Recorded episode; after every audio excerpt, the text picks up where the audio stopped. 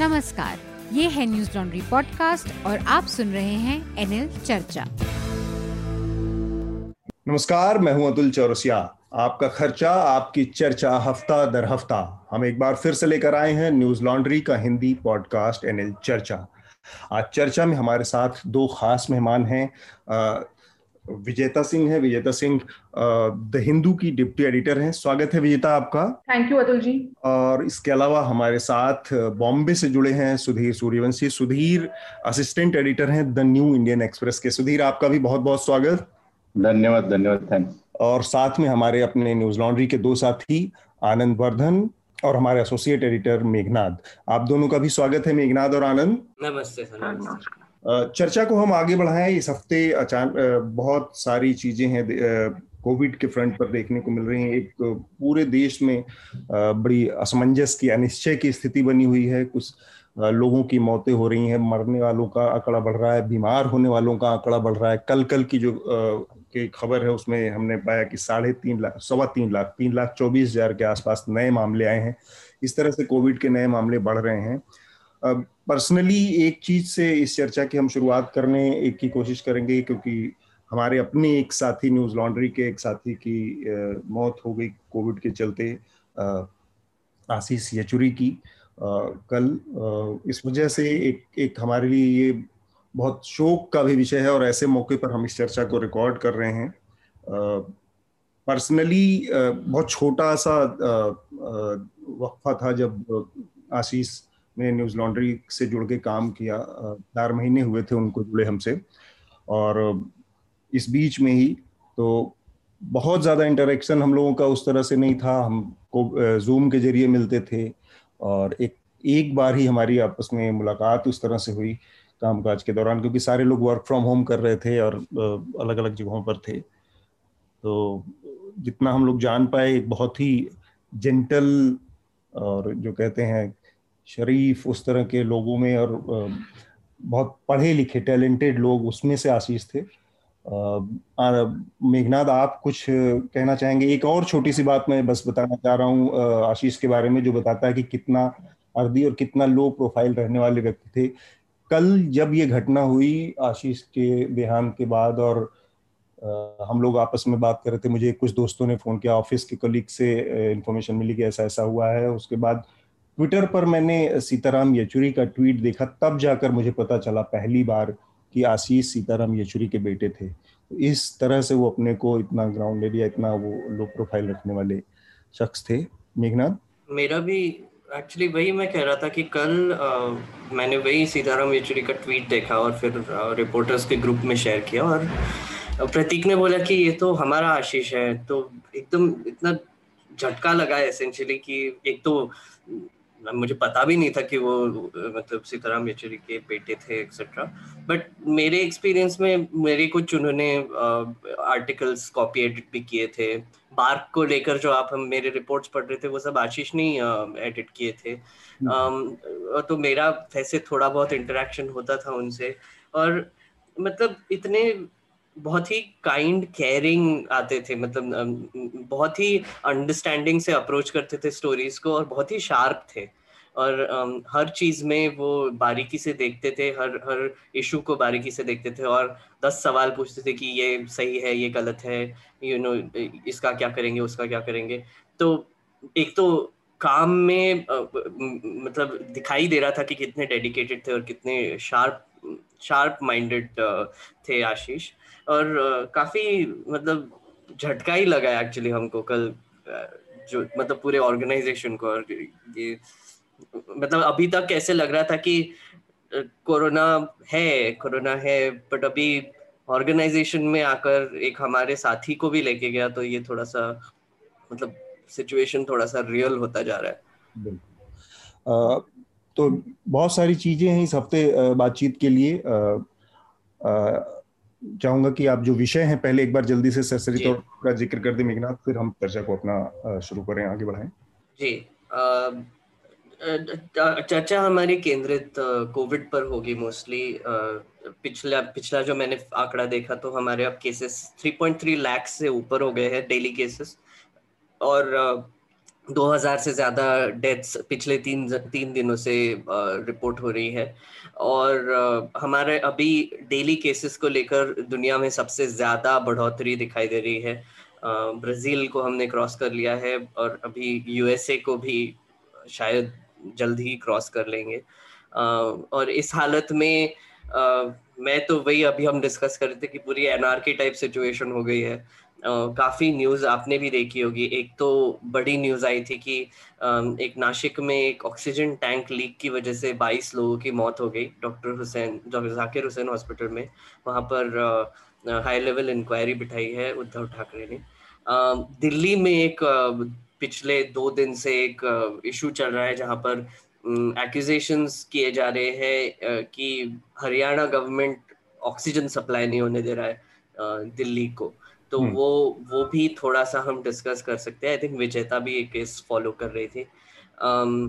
Supreme court ने suo motu cognizance लिया है। काफ़ी हाई कोर्ट्स में नौ हाई कोर्ट्स ने जल्दी जल्दी ऑर्डर्स पास किए ऑक्सीजन रिलीफ के लिए बेड्स के लिए हॉस्पिटल्स के फेवर में, बहुत मतलब पिछले हफ़्ते से करते आ रहे हैं। तो अभी एक सुप्रीम कोर्ट ने कल एक हियरिंग की, उसमें उन्होंने कहा कि वो एक सो मोटो कॉग्निजेंस लेके, ये सब जो हाई कोर्ट जो एक्शन ले रहे हैं, उनको एक केस में क्लब करने की कोशिश करेंगे, या फिर वो अभी तक, आज उसका फाइनल हियरिंग है। अभी मैं बता देता हूँ कि हम रिकॉर्ड कर रहे हैं तेईस तारीख तेईस अप्रैल को सुबह ग्यारह बजे। तो अभी आई थिंक हियरिंग भी शुरू हो जाएगी तो इस इस पर नज़र बनाए रखेंगे। और एक और इसी से रिलेटेड खबर है कि हरीश सालवे जो सीनियर लॉयर है उनको एमिकस क्यूरे डिसाइड किया गया है और बहुत बार एसोसिएशन से लेके सब सीनियर लॉयर्स ने इसको बहुत क्रिटिसाइज किया ये दोनों मूव्स को। जी. इस पर हम एक्चुअली अतुल सर थोड़ी सी चर्चा भी कर सकते हैं।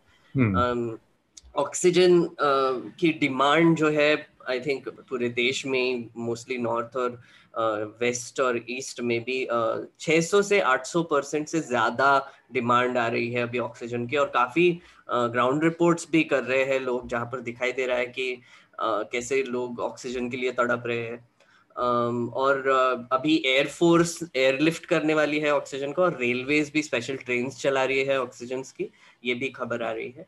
Um, एक uh, मनमोहन सिंह जी ने एक लेटर uh, लिखा पिछले हफ़्ते प्राइम मिनिस्टर को। उसमें उन्होंने वैक्सीन लिबरलाइजेशन की बात की और काफ़ी काफ़ी उन्होंने विस्तार से समझाया कि कैसे पैंडमिक को हैंडल किया जा सकता है। तो उस पर ये मैं हंसू या रो कुछ समझ में नहीं आता है। उस पर हमारे हेल्थ मिनिस्टर ने एक बहुत ही तीखा लेटर वापस लिखा कि कांग्रेस ने क्या किया कांग्रेस वाले तो वैक्सीन भी प्रमोट नहीं कर रहे। तो मतलब हेल्थ मिनिस्टर से मतलब मेरे पास तो शब्द ही नहीं है इसके लिए ये बहुत बड़ी खबर इसी तरह का एक और एक मतलब अनऑथराइज था लेकिन कहा गया कि ऑफिशियल सर्कल से ही आया है। एक, एक सर्कुलर हम्म, हम्म। था। सर्कुलर क्या था? उसमें गाइडलाइन जिसमें गांधी परिवार को टारगेट किया गया कि ये लोग केवल इस पूरे क्राइसिस में का फ़ायदा उठाने की कोशिश कर रहे हैं उनकी वजह से ये क्राइसिस बढ़ी हुई है।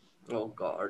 तो और और ऊपर से हर्षवर्धन ने एक fifty fourth commission on population development का एक मीटिंग था उसमें हम्म। उन्होंने बयान दिया है कि हमारा जो food security food security goal था जो कि एंडिंग हंगर बाय 2030 वो हम्म। अब नहीं हो पाएगा ये पैंडेमिक की वजह से uh, मतलब वो प्रायोरिटी देंगे बट उन्होंने अभी सीधा कह दिया कि हमारे गोल्स अभी कोई मीट नहीं होने वाले Um, एक और बड़ी खबर ये है कि वैक्सीन लिबरलाइजेशन को लेकर uh, एक उस पर भी थोड़ा सा हम चर्चा कर सकते हैं कि एक मई से 18 साल के ऊपर सिटीजन्स को अभी वैक्सीन मिलेगा ओपन मार्केट में।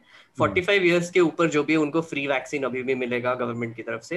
पर न्यूज़ ये है कि 50 परसेंट जो भी वैक्सीन मैन्युफैक्चर हो रहे हैं उनको स्टेट और मार्केट में बेचा जाएगा एक प्राइस में और 50 परसेंट जो है वो सेंट्रल गवर्नमेंट को दिया जाएगा एक दूसरे प्राइस में। तो अभी प्राइसिंग का एक बहुत इशू चल रहा है जहाँ पर तहसीन सॉरी तहसीन नहीं सॉरी आधार पुनावाला जैसे लोग हैं जो बोल रहे थे कि हमको और पैसे चाहिए क्योंकि उनको एक्सपैंड करना है तो उस पर भी ये एक अपडेट है। और कोविड के अलावा एक्चुअली कोविड को लेकर एक और इशू है कि गौतम गंभीर पकड़े गए थे। पकड़े गए मतलब उन्होंने ट्वीट ही कर दिया था कि फैबी फ्लू हमारे ऑफ़िस से ले लीजिए। तो लोगों ने उनको होल्डिंग का इल्ज़ाम लगाया और ऊपर से आई थिंक uh, इस पर uh, um, हम आज बात भी कर सकते हैं क्योंकि सुधीर भी है हमारे साथ बॉम्बे से। um, देवेंद्र फडणवीस को लेकर एक और इशू आया था कि उन्होंने रेमडेसिविर को लेकर एक कंट्रोवर्सी हुई थी। हम्म।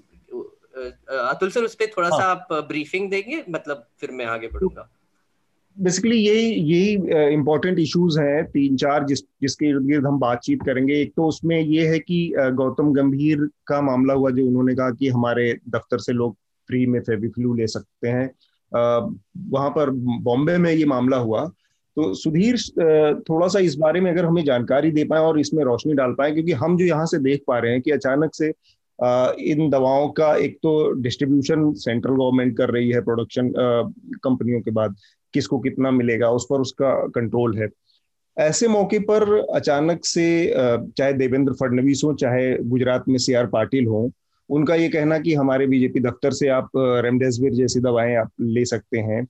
तो एक तो ये अपने आप में एक संशय पैदा कर रहा है कि ये जो शॉर्टेज शॉर्टेज हो रही है बाज़ार में, या कमी हो रही है, ये मैन्युफैक्चर्ड है, बनाई हुई है क्योंकि बीजेपी नेताओं को बड़ी संख्या में वो अवेलेबल है। जैसे जो देवेंद्र फडणवीस के के मामले में हुआ बताया गया कि ब्रूक फार्मा के पास ब्रूक फार्मा ने साठ हज़ार इंजेक्शन रेमडेसिविर के अपने पास होल्ड करके रखे थे।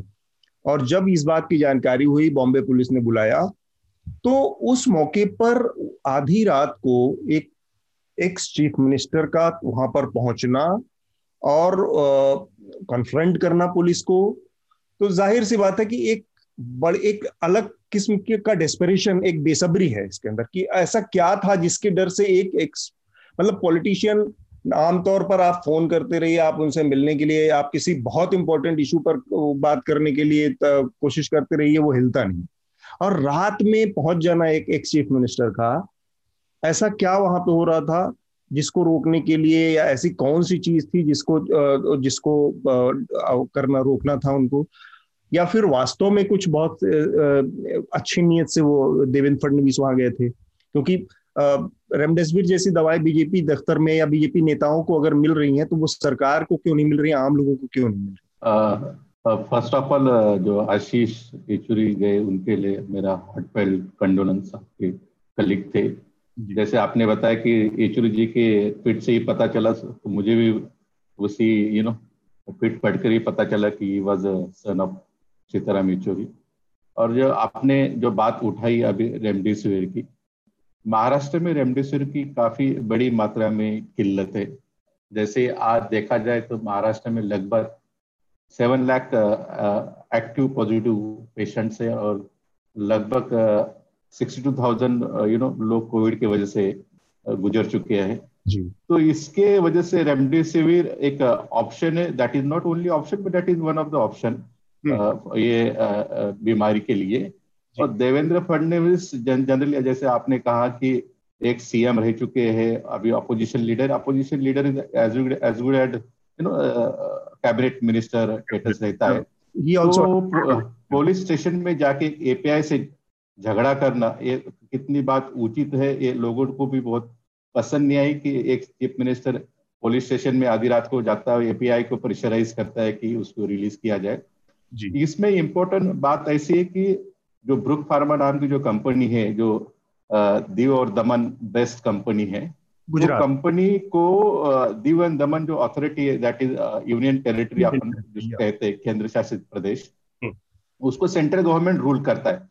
वहाँ पे सेंट्रल गवर्नमेंट का रूल्स रहते तो। सेंट्रल गवर्नमेंट ने दैट दीव एंड दमन ने एक नोटिफिकेशन इश्यू किया था कि ब्रुक फार्मा के कोई भी रेमडेसिविर बाहर दीव एंड दमन के बाहर बेचा नहीं जाएगा।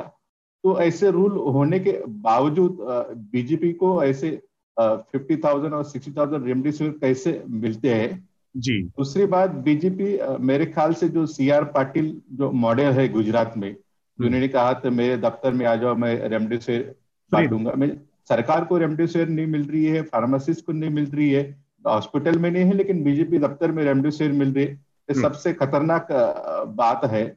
तो मेरे ख्याल से वही model C R Patil model और गुजरात मॉडल जैसे बीजेपी का मनपसंद मॉडल है जिस, जिसकी आज यू नो धजिया गुजरात से लेके हर डिस्ट्रिक्ट में हर स्टेट में उड़ रही है। तो वो मॉडल इम्प्लीमेंट करना चाहता है लोगों के बीच गुडविल देखो सरकार कुछ नहीं कर पाई लेकिन हम लोग कुछ कर रहे और एमडी से लोगों को दे रहे लेकिन इसकी भनक पुलिस को लगी और तुरंत पुलिस ने ब्रुक फार्मा के ओनर और डायरेक्टर को हिरासत में लिया क्वेश्चनिंग को लिया।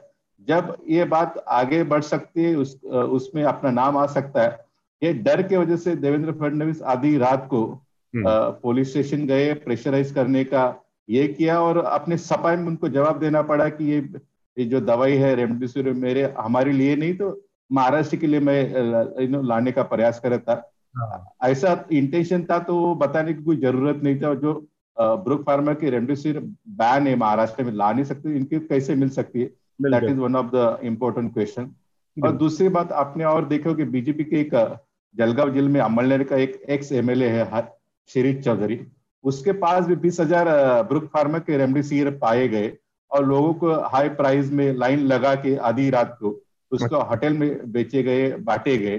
तो एक दिखता है कि लोगों को गवर्नमेंट को चीज़ मिल नहीं रही लेकिन बीजेपी के वालों के पास ये चीज़ मिल रही है। हम्म। इसके वजह से जैसे आप ने कहा कि अनार्की टाइप और एक केवस टाइप सिचुएशन है बिल्कुल। तो बहुत ही बढ़ रहा है। सिस्टम पूरा कोलैप्स तो हो गया है पहले अपन बोलते थे कि बेड का शॉर्टेज है। बेड का शॉर्टेज एस्केलेट होकर रेमडेसिविर शॉर्टेज पे चले गए। अभी शॉर्टेज हो गया ऑक्सीजन का वो बेसिक है कोविड पेशेंट के लिए। अभी ऑक्सीजन नहीं ले तो पेशेंट जिएगा कैसा? है तो बेसिक चीज़ पे आ गए जो जो नेचुरल अवेलेबल है वो चीज़ भी अपन लोगों को नेचुरली अवेलेबल कर नहीं पा रही गवर्नमेंट से। इसलिए पूरा सिस्टम ऑलरेडी कोलैप्स हो चुका है। जस्ट राम भरोसे और यू नो ऐसे सिस्टम अभी चल रहा है। जो मोदी जी ने कहा अभी कि आप जनता आपस में एक दूसरे का सपोर्ट करे समाज का जो हेल्प है वो बहुत ज़रूरी है क्योंकि सरकार का जो हेल्प है वो तो कहीं दिख नहीं रहा है।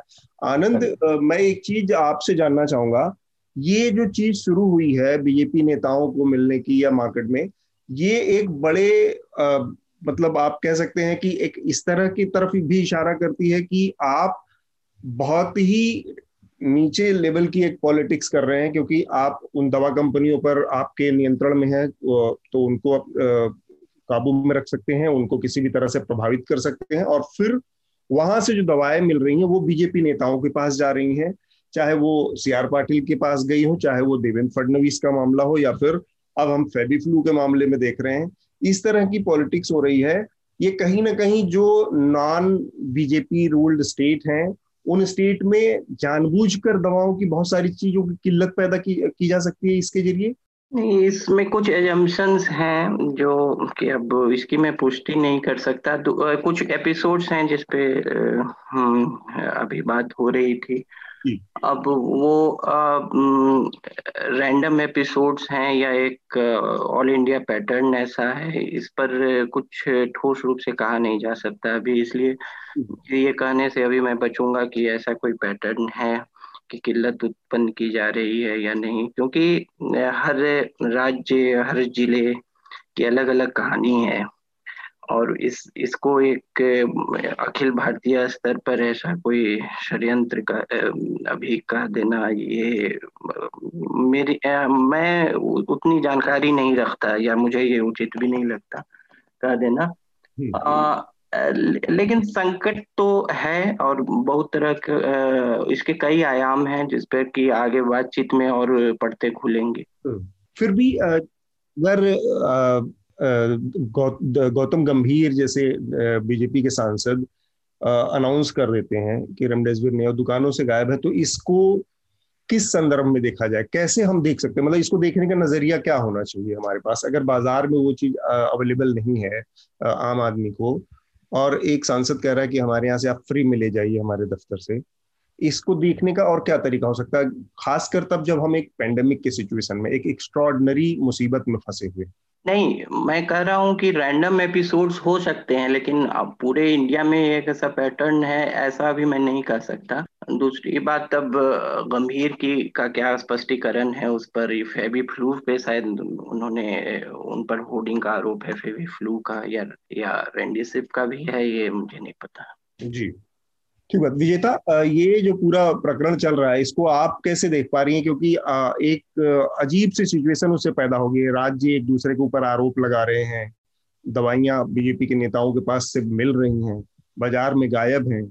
और वो दवाइयाँ बन कहाँ रही हैं? वो वहाँ पे बन रही हैं, जो कि बीजेपी रूल्ड या आप कहें सेंटर के सीधे कमांड में आती है। तो इन चीज़ों से कोई क्या रेफरेंस निकाला जा सकता है? कोई इन्फ्लुएंस निकाले जा सकते हैं? निष्कर्ष? देखिए, ये जो हमारा देश है ना अभी, ये जुगाड़ पर चल रहा है। कभी ट्विटर का जुगाड़, कभी व्हाट्सएप का जुगाड़। तो इतनी बड़ी आपदा आई है, एक साल से हम इससे जूझ रहे हैं। कोई कॉन्क्रीट प्लानिंग नहीं है।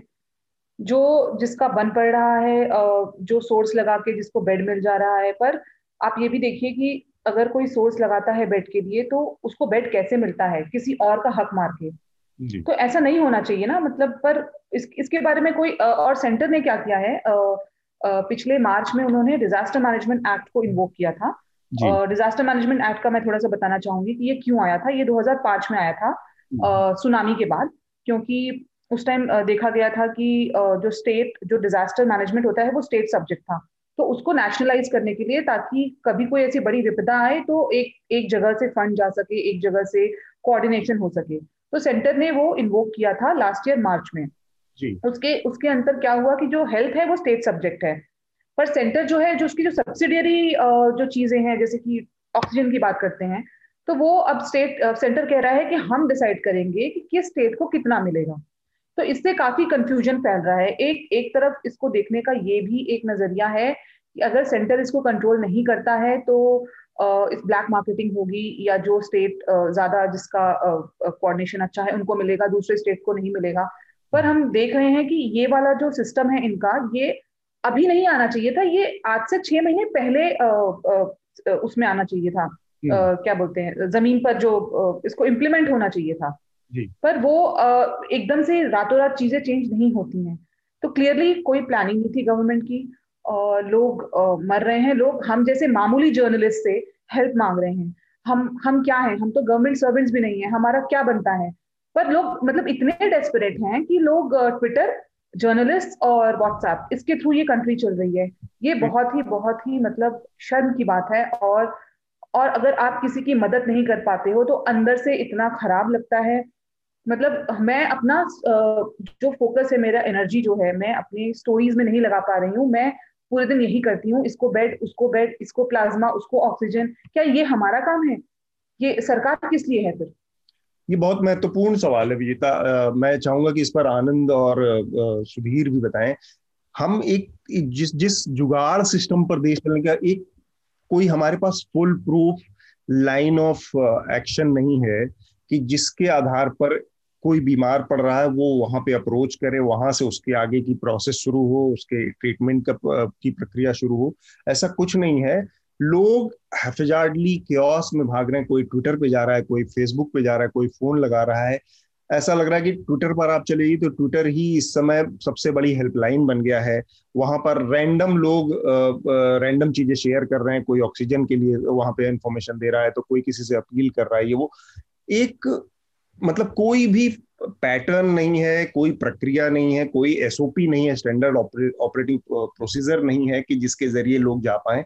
इतने बड़े देश में इतनी बड़ी बड़ी बातें करने वाले नेताओं के बीच में रहकर हम और इस क्योस की सिचुएशन में है कि लोगों के के घर में अगर एक आदमी कोविड पॉजिटिव कोविड हो जा रहा है, वहाँ से कहाँ जाना है नहीं पता है। कोविड से मर जा रहा है, वहाँ से कहाँ जाना है नहीं पता है। अगर किसी को ऑक्सीजन चाहिए वहाँ से कहाँ जाना ये नहीं पता है। प्लाज्मा चाहिए कहाँ जाना नहीं पता है।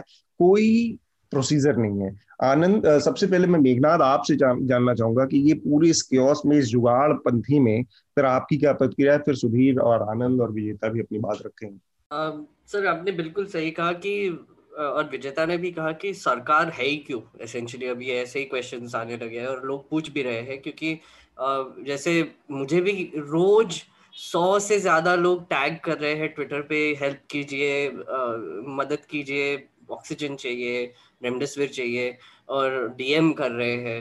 uh, मेरे सर डिस्कॉर्ड सर्वर पे भी लोग बहुत परेशान है और वो भी मांग रहे हैं वहाँ पे कि मेरे सच एंड सच रिलेटिव्स का ये तो हमारे डिस्कॉर्ड सर्वर पे भी एक एस हमने चालू कर दिया है कि एटलीस्ट हेल्प कर पाए, कि किसी को नंबर्स वेरीफाई कर पाए। तो एक एक ऐसे अनऑफिशियल टाइप कॉल सेंटर ही बन गया है हर जगह में आई मीन हर इंसान ही कॉल सेंटर बन गया अभी। जो भी थोड़ा सा भी उनका वॉइस है, थोड़ा सा भी उनके फॉलोअर्स है या फिर जो भी है, वो बस वही कर रहे हैं। एसेंशियली लोगों की मदद करने की कोशिश कर रहे हैं। और। इसमें जब आप ऐसे ट्वीट्स देखते हो गौतम गंभीर से कि मेरे ऑफ़िस से दस से पाँच के बीच में आपको फैबी फ्लू मिलेगा, इतना गुस्सा आता है, सही में मतलब इतना मतलब बहुत ही गुस्सा आता है तो एक एक लोगों ने उसको बोला कि आप होर्डिंग क्यों कर रहे हो हॉस्पिटल में क्यों नहीं देते ये दवा क्योंकि ऑब्वियसली फैबी फ्लू एक बहुत ही इम्पोर्टेंट दवा है अभी कोविड से डील करने के लिए और काफ़ी केमिस्ट में हमारे भी बाजू की केमिस्ट में मैंने पूछा वहाँ पर फैबी फ्लू अवेलेबल है नहीं। तो हम्म। इस आदमी के पास कैसे आ गई और ये ऐसे दस से पाँच के बीच में क्यों डिस्ट्रीब्यूट कर रहा है और कौन से बेसिस पे कर रहा है? तो डिफेंस में उन्होंने बोला कि हाँ हाँ जो लोग रेमडेसिविर का होर्डिंग कर रहे हैं लाखों में बेच रहे हैं वो एक फैबी एक फैबी फ्लू फ्री में दे रहा हूँ मैं उस पर क्रिटिसाइज कर रहे हैं। पर लोगों ने कहा कि भाई तुम समझो क्या कर रहे हो पहले? क्योंकि आप अगर आप एक दवाई आपके पास रख रहे हो और आप डिस्ट्रीब्यूट कर रहे हो तो फिर आप ये नहीं देख रहे हो कि वो पेशेंट की हालत क्या है उसको ज़रूरत भी है नहीं है क्योंकि लोग भी अभी इतने पैनिक हो गए हैं वो मेडिसिन होल्ड करने लगे हैं। होल्ड करने लगे उनको नाम दिख रहे हैं और वो बोल रहे हैं नहीं नहीं ये भी लेना चाहिए नहीं नहीं ये भी लेना चाहिए नहीं नहीं फैबीफ्लू लेना चाहिए रेमडेसिविर भी रख लेते हैं थोड़ा सा एक ऑक्सीजन सिलेंडर भी रख लेंगे कुछ हो गया तो। तो इस हालत में डजेंट इट मेक सेंस कि आप ये हॉस्पिटल को सप्लाई करें ताकि डॉक्टर्स प्रिस्क्रिप्शन के बेसिस पे वो डिस्ट्रीब्यूट कर पाए? आप हम्म। कौन से आप कौन से एसेंशियली आपके आपके पास क्वालिफिकेशन की क्या है ये मेडिसिन रखने की और डिस्ट्रीब्यूट करने की? वही फडनविस को भी सवाल जाना चाहिए वही वो होटल में जो भी डिस्ट्रीब्यूट कर रहे थे उसको भी सवाल जाना चाहिए। क्योंकि एक और चीज़ हमको जाननी चाहिए कि एक एम्स का भी एडवाइजरी आया है कल कि रेमडेसिविर जो है वो अभी भी प्रूवन क्योर नहीं है हम्म। वो बोल रहे हैं कि आ, कुछ एक्सट्रीम केसेस में वो काम करता हुआ दिखाई दे रहा है तो हम्म। फिर लोग वो कर रहे हैं वैसे ही प्लाज्मा की भी बात है प्लाज्मा भी अभी तक एक प्रूवन रेमेडी नहीं है पर हम्म। लोग फिर भी कर रहे हैं क्योंकि डॉक्टर्स डॉक्टर्स भी ये कह रहे हैं कि एटलीस्ट कुछ कुछ में इंप्रूवमेंट दिख रही है तो फिर डेस्परेट सिचुएशंस में यूज़ कर लेते हैं राइट right? पर आपको ये समझना होगा कि आप ये होल्डिंग करके भी एक ऐसा माहौल पैदा कर रहे हैं ये बता रहे हैं कि ये बहुत वैल्यूएबल कमोडिटी है। इसको होल्ड करना चाहिए और रखना चाहिए ताकि आपको कुछ हो गया तो आप ले लीजिए। hmm. ये आई थिंक एक तो श्योर गवर्नमेंट का मिसमैनेजमेंट है ही पर यहाँ पर मीडिया का भी बहुत बड़ा रोल आता है। मीडिया भी ये सब क्लैरिफाई करने में इंटरेस्टेड नहीं है और अभी भी वो मतलब श्योर कोई हॉस्पिटल में जाके स्टोरी कर रहे हैं अभी ग्राउंड रिपोर्टिंग थोड़ा दिखाई दे रहा है फॉर्चुनेटली बट हम्म। फिर भी सवाल गवर्नमेंट से कोई पूछ नहीं रहा है।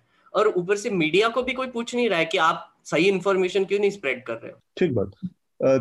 सुधीर इसी पर आपसे भी जानना चाहूँगा। ये जो एसओपी का की मिसिंग है मतलब लोग एकदम क्योस में और जुगाड़ पे चले गए हैं। ट्विटर जैसी चीज़ें ऐसा लग रहा है कि जैसे हेल्पलाइन सेंटर बन गई हैं। ये पूरे कियोस को और एग्जेजरेट करता है या इसमें वास्तव में? मतलब कुछ लोगों को फ़ायदा हो जा रहा होगा, कुछ लोगों को किसी ने हेल्प कर दिया, किस नहीं। लेकिन ओवरऑल जो कियोस पैदा हो रहा है, असमंजस या कंफ्यूजन पैदा हो रहा है इससे, उसमें कोई हेल्प मिल रही है क्या? अगर गवर्नमेंट इसमें पूरी तरह से मिसिंग है कोई पॉलिटिकल पार्टी ने एक यूनिट शुरू कर दिया वो उसके लोग रैंडमली कुछ अवेलेबल करा रहे हैं कुछ सब कुछ मतलब हैफजार्डली इतना अगर होगा तो इतने बड़े उससे निपटने में इतने बड़े जो महामारी है इससे निपटने में हमें कोई हेल्प मिल पाएगी? नहीं बिल्कुल भी नहीं। जैसे विजेता ने कहा कि एक पैंडेमिक है। पैंडेमिक में एक दो इंसान हेल्प कर सकते कितना करेंगे? Everybody has their own limitation अभी मुझे दस फ़ोन आ रहे रेमडेसिविर चाहिए। तो मैं I am not a government की मैं सबको रेमडेसिविर सप्लाई कर सकूँगा और दे सकूँगा। तो मैं एक दो किसी जगह पे फ़ोन कर दूँगा वो भी ऑब्लिश करना पड़ता है किसी मिनिस्टर के पास है किसी यू नो सिस्टम का अधिकारी के पास है उसको थोड़ा रिक्वेस्ट करके थोड़ा एक दो आदमी को आदमी दिन में। हम्म। ज़्यादा दे नहीं सकता वो। दे जो करना है वो सिस्टम ही कर सकता है। इंडिविजुअल से कोई देश चलेगा नहीं और इंडिविजुअल से कुछ होने वाला नहीं। पैंडेमिक ये पैंडेमिक सिचुएशन है। ये बात अपन समझना चाहिए। दूसरी इंपॉर्टेंट चीज़ मैं दो चीज़ रखना चाहूँ चाहता हूँ अपने प्लेटफॉर्म में। एक ग्लोबल यू नो एस्पेक्ट से और एक नेशनल एस्पेक्ट से। ग्लोबल एस्पेक्ट से देखा जाए जब पैंडेमिक का फ़र्स्ट वेव आया तब बहुत वैक्सीन जो कंपनीज़ है जैसे सीरम है बायोटेक है और अमेरिका में फाइजर है हर कंपनी ने वैक्सीन प्रोडक्शन शुरू किया। उस टाइम में फ़र्स्ट वेव जाने के बाद में इंडिया ने यहाँ पे ऐसा लगा कि सब वेव चले गई है कोविड समाप्त हो गए भारत ने डंका बजाना शुरू कर दिया लोगों ने भाषण देना शुरू कर दिया। जो वैक्सीन थी अपन ने दूसरे देशों को पाकिस्तान जैसे बाकी देशों को देने को शुरू कर दिया। बट इन मीन वाइल मैं एक चीज़ आपको अपने प्लेटफॉर्म में बताना चाहता हूँ। इंग्लैंड जैसे एक स्मॉल कंट्री था। वहाँ भी अपने अपने से ज़्यादा खराब हालत वहाँ पे थी यूरोप में थी। हाँ। लेकिन उन लोगों ने जो उनको जो टाइम मिला था सात आठ महीना जो मिला था उसमें उन्होंने काफ़ी सारी वैक्सीन जो कंपनीज़ थी, उनसे डील किया बुक किया और पूरा वैक्सीनेशन शुरू किया। अभी इंग्लैंड में ऑलमोस्ट सिक्सटी परसेंट वैक्सीनेशन हो गया है। वहाँ पे पब ओपन हो रहे हैं होटल ओपन हो रहे हैं फैक्ट्रीज ओपन हो रही है। लेकिन in the meanwhile India में क्या हुआ? इंडिया में जो लीडरशिप है वो कैंपेन में बिज़ी थी, विश्व गुरु तो बाजू में रह गया। तो। वो पहले तो मानने को तैयार नहीं था सेकंड वेव ऐसा कुछ चीज़ है क्या? तो जब ये चीज़ बढ़ती गई पूरा वेस्टर्न इंडिया में जब बढ़ बढ़ के चली गई तो अभी ये चीज़ एकदम खोखला से एक कंट्री को बना दी है। और दूसरी जो जैसे मैंने कहा था नेशनल लेवल पे हम्म। जैसे विजेता ने क्या कहा कि ये पैंडेमिक एक्ट के डिजास्टर मैनेजमेंट एक्ट के यू नो वजह से उन्होंने पूरा कंट्रोल जो है पावर का डिसेंट्रलाइज करने के बजाय सेंट्रलाइज कर दिया। यहाँ पे पीपीई किट बिल महाराष्ट्र में लेना है तो सेंटर को पूछ, पूछना पड़ता है। लेकिन वो चीज़ डिसेंट्रलाइज कर देते जैसे महाराष्ट्र जैसा बड़ा स्टेट है कई जैसे बहुत स्टेट बड़े स्टेट है वो अपनी चीज़ अपने हिसाब से जैसे स्टेट का हेल्थ सब्जेक्ट स्टेट का है। हर चीज़ जैसे यहाँ पे हफ्की नाम का इंस्टीट्यूट है काफ़ी मशहूर इंस्टीट्यूट है। वहाँ उसने काफ़ी वैक्सीन यू नो पहले प्रोड्यूस किया है। उस इंस्टीट्यूट को परमिशन देना चाहिए था। बहुत चीज़ें कर सकते थे लेकिन किया नहीं लेकिन पॉलिटिक्स में ज़्यादा ध्यान दिया। जैसे अभी नागपुर हाईकोर्ट ने कल ही कहा महाराष्ट्र को वन फिफ्टी मेट्रिक टन जो ऑक्सीजन मिला Chhattisgarh central central government control से जो मिलता था, वो वन वन वन टेन से वो सिक्सटी मेट्रिक टन कर दिया।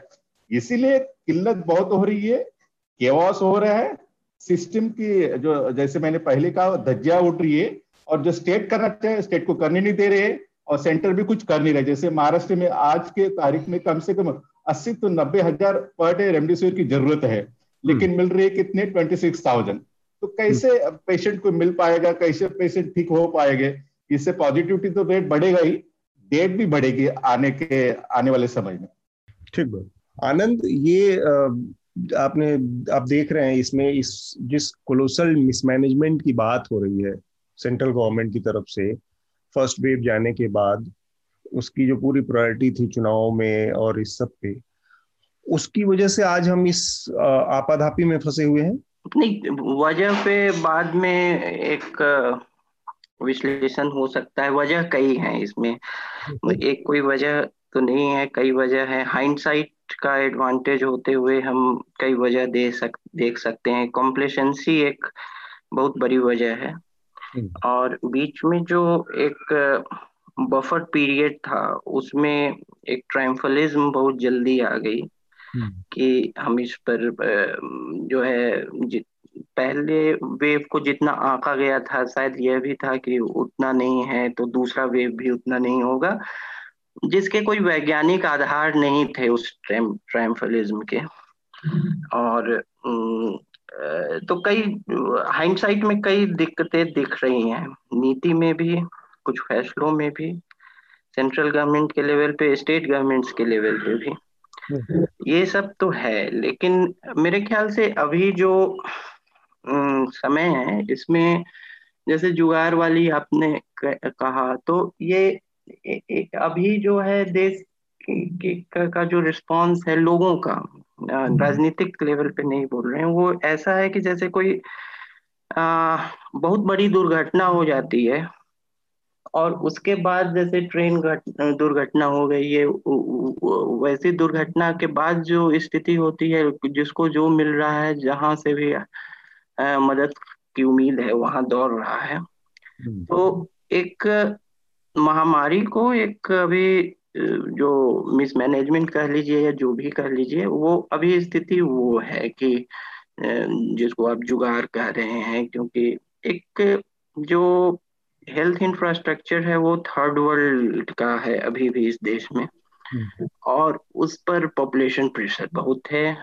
महामारी भी है तो ये सब जो है एक बहुत ही डेडली मिक्सचर है एक एनार्किक सिचुएशन का और उस पर मिसमैनेजमेंट तो आप देख ही रहे हैं तो उस पे है एक ये है लेकिन एक बात और भी है कि अभी एक संतुलन बनाने की ज़रूरत है। फ़िलहाल मतलब कि ये एक महीने एक महीने हम्म। बाद में एक तो जो अथॉरिटीज हैं उनको जवाबदेह बनाना तो एक तो वो एक बहुत नेचुरल रिस्पांस होना चाहिए वो तो है ही लेकिन हम्म। उसके साथ साथ जो है जैसे लोकल मीडिया वगैरह में मैं देखता हूँ यहाँ के जैसे पटना बिहार के समाचार पत्रों में या चैनलों में कि एक सनसनीखेज भी करने का है कि थोड़े इरेस्पॉन्सिबल भी कवरेज है, क्योंकि कई जगह जहाँ लोगों को मदद पहुँच सकती है, जैसे यहाँ जो है अब जिला स्तर पर देखिएगा, गाँव में देखिएगा तो जिस सोशल मीडिया वगैरह की आप बात कर रहे हैं, वो भी मदद का वो साधन नहीं है अभी। अभी भी लोग जो हैं, जो है जिला प्रशासन पर और कुछ जिला प्रशासन जो है, इस महामारी में भी मैं दो तीन जिलों में घुमा कहीं कहीं जो है जिला स्तर पर अधिकारी काम कर रहे हैं जिलाधिकारी हो या पुलिस बल भी हो चाहे अपने अपने स्तर पर काम कर रहे हैं तो लोगों को ये भी जानकारी देनी चाहिए कि आपको कहाँ से मदद मिल सकती है। हम्म। बहुत अंदरूनी क्षेत्रों में लोगों को ये भी जानकारी नहीं है और एक डिफाइनिंग इमेज जो है एनआरकी की उसको रखने का। और टीकाकरण के पूरे अभियान में मैंने एक चीज़ देखा कि जैसे कि टीकाकरण के बाद भी कुछ इन्फेक्शन हो सकते हैं। और उसके भी कई कारण हैं लेकिन अब जैसे हेडलाइन चलेगा कि टीकाकरण के बाद भी संक्रमित पाए गए लोग। हम्म। या टीकाकरण के बाद हुई मृत्यु। अब हम्म। क्यों मृत्यु हुई? कोमोर्बिडिटी से हुई या क्या से हुई? दूसरे से हुई? या इन्फेक्शन क्यों हुआ? तो अभी जो है जिम्मेवारी जो है सरकार को जवाबदेह होने के साथ साथ थोड़ी रिस्पॉन्सिबिलिटी की भी है कि सेंसेशनलिज्म से भी बचा जाए। ठीक बात है तो मीडिया का सेंसेशनलिज्म तो एक तरफ़ है लेकिन आ, हम चूँकि उस पर बात तो होनी चाहिए उस पर बात हो भी रही है कि बहुत सारे लोग कर भी रहे हैं और मीडिया कमोबेश इस मामले में अब तक इस तरह की चीज़ों से बचता ही रहा है। हो सकता है लोकल मीडिया में आपने कुछ और चीज़ें देखी हो। वरना हम लोगों ने तो अब तक जो मीडिया का रूप देखा है, उतना इस इतने बुरे दौर और इतने बुरे समय समय देखने के बाद भी ज़्यादातर मीडिया सरकार का, टेलीविज़न मीडिया की खास कर बात करूँ मैं तो वो उनकी तारीफ़ वाला ही हिस्सा दिखाता रहा है या उसकी सफलता के ही उसमें दिखाता रहा है। अब जाकर थोड़ा सा, क्योंकि अब चीज़ें एकदम से बेकाबू हो गई हैं लोगों के आसपास मौतें दिख रही हैं बीमारियाँ दिख रही हैं लोगों को अपने घर के अंदर आता दिख रहा है। तब बहुत सारा नेशनल मीडिया भी अब उस जो एक भक्ति वाला सुर था भक्ति वाला जो भाव था उससे थोड़ा सा बाहर निकला है। अदरवाइज़ मीडिया एक इसमें मैं बताना चाहूँगा कि लोग जो है ना खासकर अंदरूनी क्षेत्रों में बहुत सारे कॉन्स्पिरेसी थियरीज के ऐसे भी बहुत बड़े कंज्यूमर होते हैं। और जैसे वैक्सीन हेजिटेंसी का जब दौर था तो वैक्सीन के बारे में कई तरह की अफवाहें घूमती थी और उस समय जो है कुछ हेडलाइंस और कुछ रिपोर्टेज जो हैं बहुत सेंसेशनलिस्ट होके उन पूर्वाग्रहों को या उन कॉन्स्पिरेसी थ्योरीज को और दुरुस्त करते हैं जो कि मुझे हम्म। ठीक नहीं लगा हम्म। हालाँकि इस मामले में ऊपर से कोशिशें की गई तमाम बड़े नेताओं बड़े अधिकारियों बड़े लोगों ने और एम्स के डायरेक्टर तमाम लोगों ने फ़ोटो ऑप किया उसका कि वैक्सीन लगवानी चाहिए लगवा के ये किया मुख्यमंत्रियों ने तमाम किया। तो उससे एक बड़ा मैसेज गया मीडिया ने उसको खूब दिखाया भी। वैक्सीन हेजिटेंसी एक बहुत छोटा पहलू है इस पूरे के का क्योंकि आप कितने लोगों को दे पाए? अल्टीमेटली ये कहा गया था कि 60 से 70 परसेंट लोगों को अगर लग जाता तो एक हर्ड इम्यूनिटी मैंने जो बात कही उसका मैंने एक उदाहरण बताया इसके कई आयाम हैं। तो एक छोटा आयाम भी छूट नहीं जाए। मतलब कई आयाम है ऑफ़ कोर्स वैक्सीन हेजिटेंसी एकमात्र एस्पेक्ट इसका नहीं हो सकता। लेकिन मैंने बताया कि कैसे लोगों को जो है सनसनी खेज कवरेज के क्या दुष्परिणाम हो सकते हैं। ठीक बात। चलिए, इस तरह की स्थिति है। एक और इसी का पहलू है, उस पर भी हमें बात कर कर लेना चाहिए। वो मुझे लगता है कि सुधीर शायद इस पहलू से बहुत ज़्यादा अपने को रिलेट ना कर पाए या थोड़ा दूर है, बॉम्बे में है तो उनको ये चीज़ थोड़ा दूर से उन्होंने देखी हो।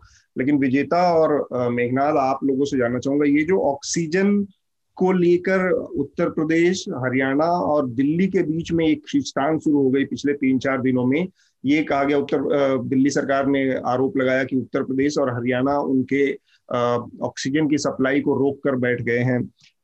हरियाणा ने आरोप लगाया, वहाँ के जो सीनियर मिनिस्टर हैं अनिल विज, उन्होंने आरोप लगाया कि ये दिल्ली सरकार फरीदाबाद में किसी हॉस्पिटल में जा रही थी ऑक्सीजन और उसको इन लोगों ने ज़बरदस्ती अगवा करके वो सारी ऑक्सीजन ले गए यहाँ से। और अब उसके बाद उन्होंने आदेश दिया कि सारी ऑक्सीजन जो निकलेंगी हरियाणा में से उसको पुलिस एस्कॉर्ट में भेजा जाएगा। लगातार दिल्ली पुलिस उसका विरोध कर रही है। उसका कहना है कि हमारी ऑक्सीजन उत्तर प्रदेश सरकार ने रोक लिया। मुरादनगर से एक आ रही थी जो कि मैक्स पटपड़गंज हॉस्पिटल के लिए आ रही थी एक ऑक्सीजन टैंकर और उसको रोक, रोके रखा वहाँ के एसडीएम ने।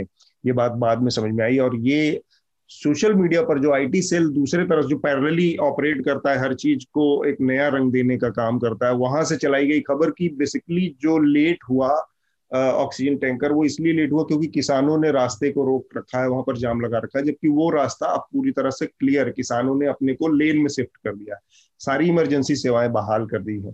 किसी भी इमरजेंसी सेवा को रोक के बैठे नहीं है, फिर भी।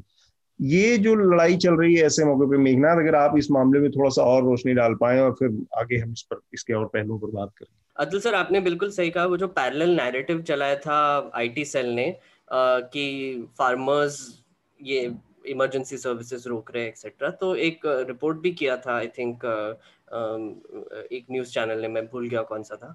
उन्होंने वो बात किया ऑक्सीजन टैंकर के ड्राइवर से और ड्राइवर ने बोला कि एक्चुअली उन्होंने तो हमको मदद की उन्होंने एक जगह रुके थे तो वहाँ पर उनको चाय भी ऑफ़र किया और फिर उनको जाने के लिए कहा और फिर मतलब रोड तो पूरा क्लियर था। तो और एक और चीज़ जो पैरेलल एक स्टोरी बन गई है जो देवेंद्र फडणवीस की बात कर रहे थे तो मुझे मेरे मम्मी ने एक मराठी में एक फॉरवर्ड भेजा और मुझे दो तीन और जगह से मिला कि कैसे देवेंद्र फडणवीस ने महाराष्ट्र गवर्नमेंट कैसे रेमडेसिविर की होर्डिंग कर रही है उसको रोका। वहाँ पर जाकर बचाया और वहाँ पर जाकर महाराष्ट्र गवर्नमेंट और उद्धव ठाकरे को एक्सपोज किया। तो आप सोचिए कि ये जो ऐसे ऐसे आपदाओं के मामले में एक तो जैसे विजेता कह रही है कि रिपोर्टर्स जो है वो अपने भी प्रॉब्लम से डील कर रहे हैं क्लोज लोगों से या फिर कलीग्स के साथ। और ऊपर से ये ऐसी फेक न्यूज़ फेक न्यूज़ फैलाई जा रही है जो जो टाइम ही नहीं है लोगों को देखने के लिए कि सही है कि गलत है राइट एंड एंड ये ऐसे आई uh, थिंक मामलों में ऐसे सिचुएशन में जो एनआरकी की सिचुएशन है वहाँ पर फेक न्यूज़ एक बहुत बड़ा रोल प्ले करती है जहाँ hmm. पर एक तो कॉन्स्टेंटली uh, ये uh, जैसे फॉर इंस्टेंस आप देखेंगे कि ट्विटर पे या फिर कहीं भी सवाल पूछे जा रहे हैं कि अभी भी वेस्ट बंगाल में रैलीज क्यों हो रहे हैं राइट hmm. यहाँ पे अभी भी कल एक न्यूज़ आया कि नरेंद्र मोदी ने कहा कि हाँ मैं एक रैली कैंसिल कर रहा हूँ जैसे कि उन्होंने बहुत बड़ा एहसान कर दिया हम पे कि कैंसिल कर उस, उनके जो उनका जो ट्वीट है उसका टोन देखिए कि आ, मैंने अभी ये वाली रैली कैंसिल कर दी है क्योंकि अभी हालत दूसरे तरह है। हाँ और, और हालत नहीं मीटिंग करनी है। इसलिए। सीधे सीधे आप ये कह सकते हैं कि अब मैं कोई रैली नहीं करूँगा और सबसे अपील करता हूँ कि रैली ना करें कोई आप लोग और केवल वर्चुअल तरीके से प्रचार प्रसार करें क्योंकि इस समय ऐसी स्थिति नहीं है जो प्रचार किया जाए। उसके बावजूद भी इतनी कहने की हिम्मत क्यों नहीं है? मुझे समझ में नहीं आता कि लीडरशिप एकदम इस मामले में आके इतना दिवालियापन क्यों दिखा रही है। और एक और एक चीज़ सर कि इलेक्शन कमीशन ने आई थिंक आज ही रिपोर्ट आया है uh, कि uh, उन्होंने कहा है कि रोड शोज़ कैंसिल करने चाहिए और door to door sorry basically जो रोड पे जो स्ट्रीट कैंपेन्स है वो कैंसिल करने चाहिए और अगर आपको रैलीज करने हैं तो 500 से कम लोग होने चाहिए। मतलब ये बेसिकली इलेक्शन कमीशन जो फ़ेज़ uh, सिक्स के बाद उठती है और बोलती है कि भैया ऐसा करो। मेरे हिसाब से ये बहुत ही एक इलेक्शन कमीशन भी इतनी गैर जिम्मेदार हो गई है और इतनी पावरलेस हो गई है कि वो भी कुछ बोल नहीं पा रही है, वो भी कुछ नहीं कर पा रही ऊपर से ममता बनर्जी भी रैलीज कर रही है, अमित शाह भी रैलीज कर रहे हैं, दिलीप घोष तो रैली पे रैली परसों उनके छह रैलीज थे स्ट्रीट रैलीज जो जो उन्होंने अटेंड किए। तो आप सोचिए कि ऐसे हालत में जब लीडरशिप एक एक तरीके से मास्क के बिना पब्लिक में जाके ऐसे दिखा रही है कुछ प्रॉब्लम नहीं है सब चल रहा है अच्छे से, और न्यूज़ चैनल भी वही दिखा रहे हैं। तो फिर आप सोचिए कि लोगों पे क्या इंप्रेशन जा रहा है? लोगों पे, लोग तो यही सोचेंगे ना कि अरे, ये तो जा रहे हैं रैली में, और इनकी अगर जान खतरे में नहीं है तो हमको क्या होगा? पर अगर आप सिटीज़ में हालत देखेंगे तो लोग लिटरली मर रहे हैं। तो ये बहुत ही अजीब सा सिचुएशन हो गया है, जहाँ पर हम एक अपने ही बबल में जीने की कोशिश कर रहे हैं अभी। कुछ बबल्स में जहाँ पर कोविड घुस गया है। वो एकदम पैनिक मोड में है और कुछ बबल में जहाँ पे अभी भी प्रिविलेज है कोविड नहीं घुसा है वो अभी भी चल रहा है। मोदी जी की जय जयकार चल रही है उनकी अभी भी। चुनाव आयोग एक नए किस्म का जो क्या कहते हैं साइंटिफिक रिसर्च सेंटर बन गया जहाँ हम्म। पर 500 लोगों के इकट्ठा होने से शायद कोरोना नहीं फैलता उनके पास। कोविड नहीं फैलता है ऐसा हम्म। उनके पास कुछ नया और एक और एक और चीज़ सर एक जोड़ना चाहूँगा मैं मैं बैरकपुर में था इलेक्शन कवर करने के बाद एक स्टोरी भी की है मैंने इस पर कि कैसे बीजेपी का इन्फ्लुएंस बैरकपुर में चेंज हुआ 2016 से लेके अभी तक। बैरकपुर जो है वहाँ पर एक क्लस्टर है कॉन्स्टिट्युएंसीज का आठ से दस कॉन्स्टिट्युएंसीज है जहाँ पर पिछले तीन सालों में बीजेपी का बहुत इन्फ्लुएंस बढ़ गया है। और उसका इलेक्शन था बाईस तारीख को। तो आप सोचिए कि एसेंशियली मुझे लगता है मतलब ये थियोरी है मेरी। अगेन मैं ये बोल रहा हूँ कि मुझे सही में डाउट आता है कि इलेक्शन कमीशन एग्जैक्टली कर क्या कर, कर क्या रहा है एग्जैक्टली exactly. कि फ़ेज़ खत्म होने के बाद उन्होंने ये अनाउंसमेंट किया कि अब रैलीज नहीं करेंगे। मोदी जी का ट्वीट आने के बाद उन्होंने अनाउंस किया कि अब रैलीज नहीं करेंगे। फिर भी अमित शाह उसी दिन रैली कर रहे थे। तो मुझे ये बहुत ही अजीब सा सिचुएशन लगता है जैसे सुप्रीम कोर्ट एक तरीके से ये सोमोटो कॉग्निजेंस कर रहे हैं हाई कोर्ट्स का इलेक्शन कमीशन एक तरीके से एक बहुत ही हाफ़ हार्टेड कुछ भी फरमान दिए जा रही है और ऊपर से गवर्नमेंट तो कहीं दिख ही नहीं रही है विजेता विजेता इस पर हाँ। जो हम लोगों ने बात शुरू की थी थोड़ा सा हम लोग डाइवर्ट हो गए उस इस ये भी इस विषय पर भी हम बात करेंगे सुप्रीम कोर्ट के मुद्दे पर लेकिन पहले मैं ये जो स्टेट के बीच में ऑक्सीजन को लेकर लड़ाई चल रही है उस पर मैं आपकी टिप्पणी जानना चाह रहा था कि ये दिल्ली के पास ऑफिशियली कोई कोई उस तरह का बड़ा ऑक्सीजन प्लांट नहीं है। दिल्ली पूरी तरह से ऑक्सीजन के लिए डिपेंड है ऐसे में। तब क्या ये ये आरोप ये इस पर इस दावे को माना जा सकता है कि दिल्ली सरकार दूसरे के हिस्से की वो ले जा रही है या उसको जबरन जबरियन खींच ले जा रही है दूसरे के हिस्से हाँ दिल्ली जो है वो एक यूनियन टेरिटरी है विद लेजिस्लेटिव असेंबली तो ये टेक्निकली इसका जो भी एडमिनिस्ट्रेटिव पावर्स है वो एमएचए के पास है। और हरियाणा में किसकी सरकार है? बीजेपी की सरकार है। उत्तर प्रदेश में किसकी सरकार है? बीजेपी की सरकार है। तो जब बीजेपी जाकर बंगाल में ये कहती है कि डबल इंजन की सरकार होनी चाहिए स्टेट में और सेंटर में सेम तो वही आपका जो डबल इंजन है वो हरियाणा और यूपी में काम क्यों नहीं कर पा रहा है? क्यों आ, आ, मतलब वहाँ के जो पुलिस ऑफिसर्स हैं उनको डिप्यूट किया जा रहा है ऑक्सीजन प्लांट में जा जाकर कि आप ये वाला टैंकर इस स्टेट में मत जाने दो उस स्टेट में मत जाने दो। ऐसी विपदा के टाइम और थक हार कर फिर 18 तारीख को यूनियन होम सेक्रेटरी जो नेशनल एग्जीक्यूटिव कमिटी जो होती है डिजास्टर मैनेजमेंट की उसके चेयरमैन होते हैं। उन्होंने चिट्ठी लिखी थी कि जो इंडस्ट्रियल ऑक्सीजन है वो डाइवर्ट नहीं होगा कहीं और उन्होंने मतलब उसका प्रोडक्शन रुकवा दिया था सिर्फ़ मेडिकल ऑक्सीजन का और उन्होंने ये साफ़ साफ़ कहा था कि इनकी गाड़ियों को कहीं नहीं रोका जाएगा। उसके बावजूद भी ये ट्रक्स और ये टा, जो टैंकर्स हैं इनको रोका जा रहा है। और उसके बाद फिर कल जो है बाईस तारीख को डिजास्टर मैनेजमेंट एक्ट को इन्वोक किया गया और उसमें मतलब स्ट्रेस किया गया है कि जो एसएसपी होगा और डिस्ट्रिक्ट मजिस्ट्रेट होगा उस एरिया का जहाँ पे वो प्लांट लोकेटेड है ऑक्सीजन प्लांट और वहाँ से अगर कोई दिक्कत आती है ऑक्सीजन को पहुँचाने में किसी दूसरे स्टेट में उसको रोका जाता है तो ये जो ऑफिसर्स हैं उनको पर्सनली लायबल बनाया जाएगा। उनसे जवाबदेही मांगी जाएगी। पर उसके बावजूद भी जो दिल्ली के चीफ मिनिस्टर हैं और ऐसे जैसा कि हमने आज देखा मैक्स हॉस्पिटल ने भी सुबह सुबह ट्वीट किया कि उनका ऑक्सीजन खत्म हो गया और गंगाराम में तो खैर पच्चीस लोगों की मौत हो गई है हम्म। क्योंकि उनको ऑक्सीजन नहीं मिला। तो इससे इससे बड़ा आ, मतलब मैं कह सकती हूँ पाप कोई नहीं हो सकता ये पाप है। और आ, हम कर किसी मतलब ये जो सरकार जो है किस कभी किसी इंडस्ट्रियलिस्ट के पास जा रही है कभी किसी के पास जा रही है मतलब they are like headless chicken अभी। का अभी का जो मैं आपको बता रही हूँ। और इसमें जो पॉलिटिकल पार्टीज़ का जो रोल है वो हम साइडलाइन नहीं कर सकते हैं दरकिरार नहीं कर सकते हैं। मैं आपको पर्सनल एक्सपीरियंस से बता रही हूँ कि मेरे घर में लोग वैक्सीन नहीं ले रहे थे। पर जब प्रधानमंत्री टीवी पर आए देखा गया कि वो वैक्सीन ले रहे हैं मेरे सारे घर वालों ने ले लिया। तो हम्म। प्रधानमंत्री का उतना पॉपुलैरिटी है ही इज़ पॉपुलर और लोग उनकी बात सुनते हैं।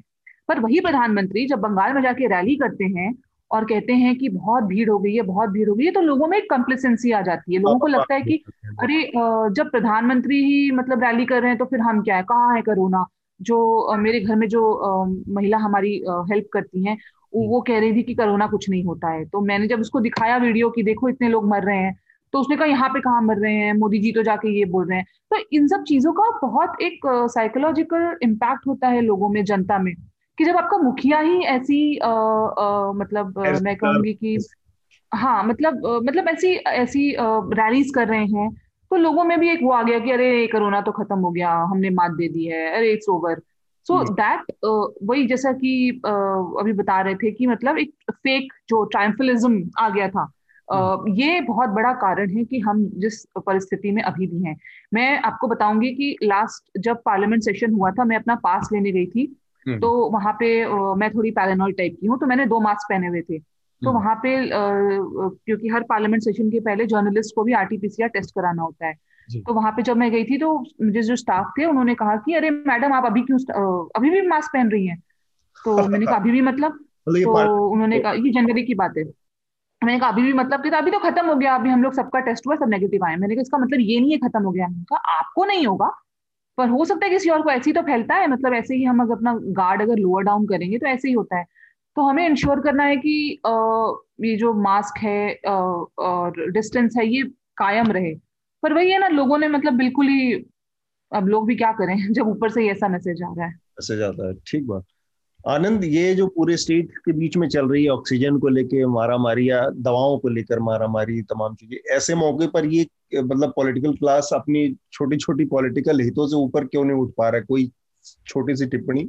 देखिए, क्या हुआ कि यहाँ एक पब्लिक परसेप्शन है कि आपदा कोई बड़ी चीज़ नहीं है, उस पर जो रिस्पॉन्स है वो क्या है? मतलब ये आपदा जो है एक बहुत हद तक कंट्रोल किया जा सकता था। ये कोई जैसे भूकंप जैसी आपदा नहीं थी। इसमें कुछ जो है ह्यूमन इंटरवेंशन भी हो सकता था इसके डिग्री को कंट्रोल करने में। ऐसे तो कई चीज़ें इसमें भी जो है अभी नॉलेज के परे हैं या ह्यूमन एजेंसी के परे हैं लेकिन कुछ कंट्रोलेबल एस्पेक्ट है। तो लोगों में है कि भाई ये आपदा है तो राजनीतिक पार्टियाँ इसका फ़ायदा उठाती हैं कि अब रिस्पांस कैसा है? जैसे मैं आपको एक उदाहरण देता हूँ पिछले बिहार चुनावों का कि लोगों में जैसे माइग्रेंट जो क्राइसिस था माइग्रेंट्स को कैसे हैंडल किया गया उन, उन, उन, उनके आवागमन को या या फिर और भी जो बिहार जो है भाग्यशाली रहा कि पिछले पहले लहर में उतना असर नहीं बिहार पे पड़ा लेकिन माइग्रेंट क्राइसिस था और इस बार बिहार में भी असर है इस लहर में लेकिन पिछली हम्म। लहर में नहीं था लेकिन अब माइग्रेंट क्राइसिस चाहे और भी अन्य विफलताओं को जो है उस समय का रूलिंग डिस्पेंसेशन कैसे कवर अप कर पाया क्योंकि वो जो राहत कोष से अनाज बट गया कुछ ये हो गया। जैसे आप बोल रहे थे होर्डिंग वगैरह से कुछ सस, कुछ सस्ती और तत्कालिक लोकप्रियता पा जाना कुछ अपने स्तर पे कुछ कर देना।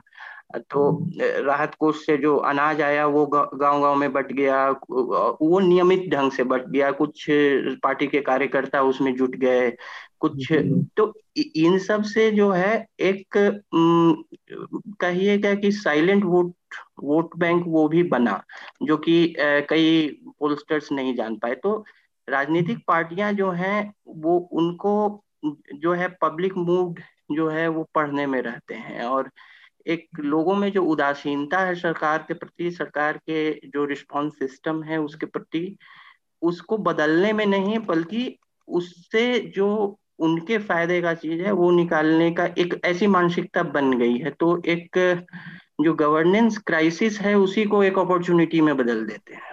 हम्म, ठीक बात। हम अपने अगले जो कि हमारा आखिरी विषय है थोड़ा सबकी इस पर टिप्पणी ज़रूरी है लेकर और फिर हम अपनी चर्चा को रोकेंगे।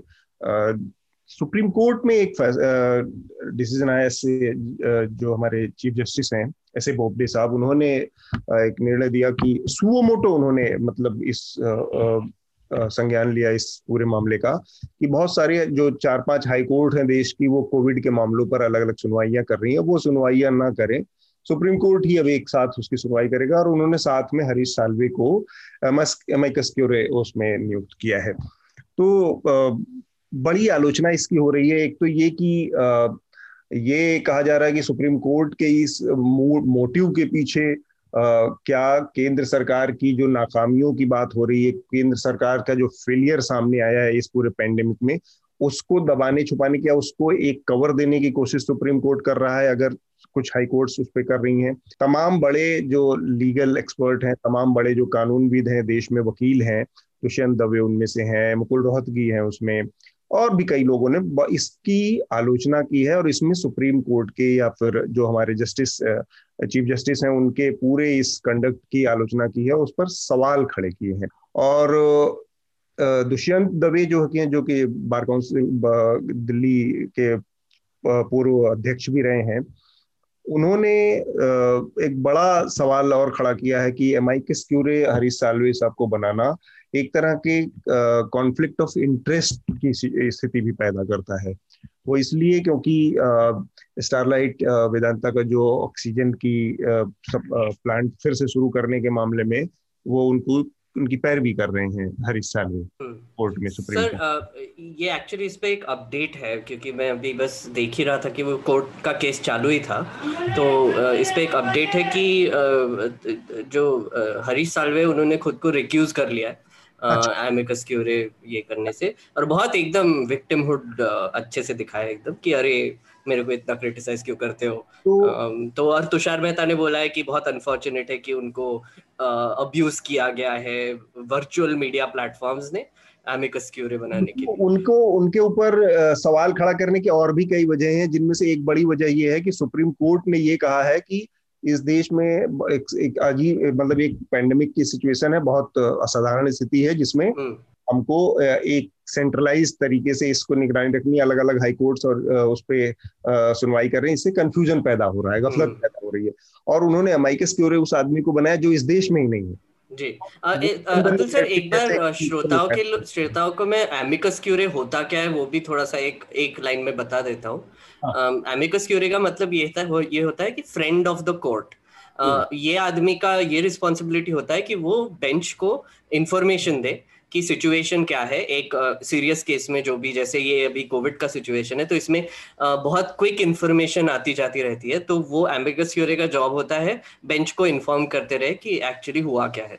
और सुओमोटो केस होने की वजह से कोर्ट जो है वो ऐसे केसेस में एक एमिकस क्यूरे अपॉइंट करते हैं। और हरीश सालवे जी जो है वो एक वैसे एनआरआई है वो यूके में बैठे हुए तो एक क्रिटिसिज्म वही था कि इनको क्या पता होगा कि यहाँ पे ग्राउंड पे क्या हो रहा है। हाईकोर्ट को ज़्यादा पता है। बहुत जेनविन कंसर्न है कि अगर आप वहाँ पे बैठे हैं यहाँ के जमीनी हालात से आपका सीधा कोई टच नहीं है तो आप कैसे कोर्ट के बतौर मित्र बनकर उसको सही जानकारी क्या देंगे? ये ये बड़ी समस्या फिर भी ये था ये जो सुप्रीम कोर्ट ने किया और जो ये आरोप लगे इन आरोपों के मद्देनजर सुप्रीम कोर्ट का पिछले कुछ दिनों का जो पूरा कंडक्ट है उसमें एक बड़ा सवाल ये है कि बहुत सारे बहुत महत्वपूर्ण फैसले ऐसे हैं जो सुप्रीम कोर्ट में लटके हुए हैं। जिस पर सुनवाई कब की फुर्सत नहीं है सुप्रीम कोर्ट के पास। ऐसे में सुओ मोटो इस तरह की चीज़ का संज्ञान लेना, ये बताता है कि एज एन इंस्टीट्यूशन बहुत ज़्यादा सड़न आ चुकी है। देखिए सुप्रीम कोर्ट पे तो टिप्पणी करना मतलब कंटेम्प्ट हो जाएगा। आजकल तो हर बात पे सेडिशन का केस लग जाता है विजय तो बस बोलना है ऑनरेबल सुप्रीम कोर्ट तो फिर तो हम बच जाते हैं okay with all due respect भी ऐड कर देना थोड़ा सा बस।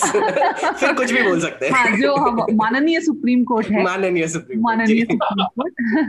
तो उसमें नहीं देखिए जो एमिकस क्यूरी की बात भी हुई उन्होंने क्या वो क्या कह रहे हैं? वो एक पर्टिकुलर कंपनी के लिए कह रहे हैं कि आप इनको रिवाइव कर दीजिए। अब वो कंपनी सालों से बंद पड़ी है। उसको रिवाइव करने में टाइम लगेगा ना। जो अभी जो इमिडिएटली हो सकता है आप उसको फोकस करने के बजाय एक कंपनी के बारे में बोल रहे हैं।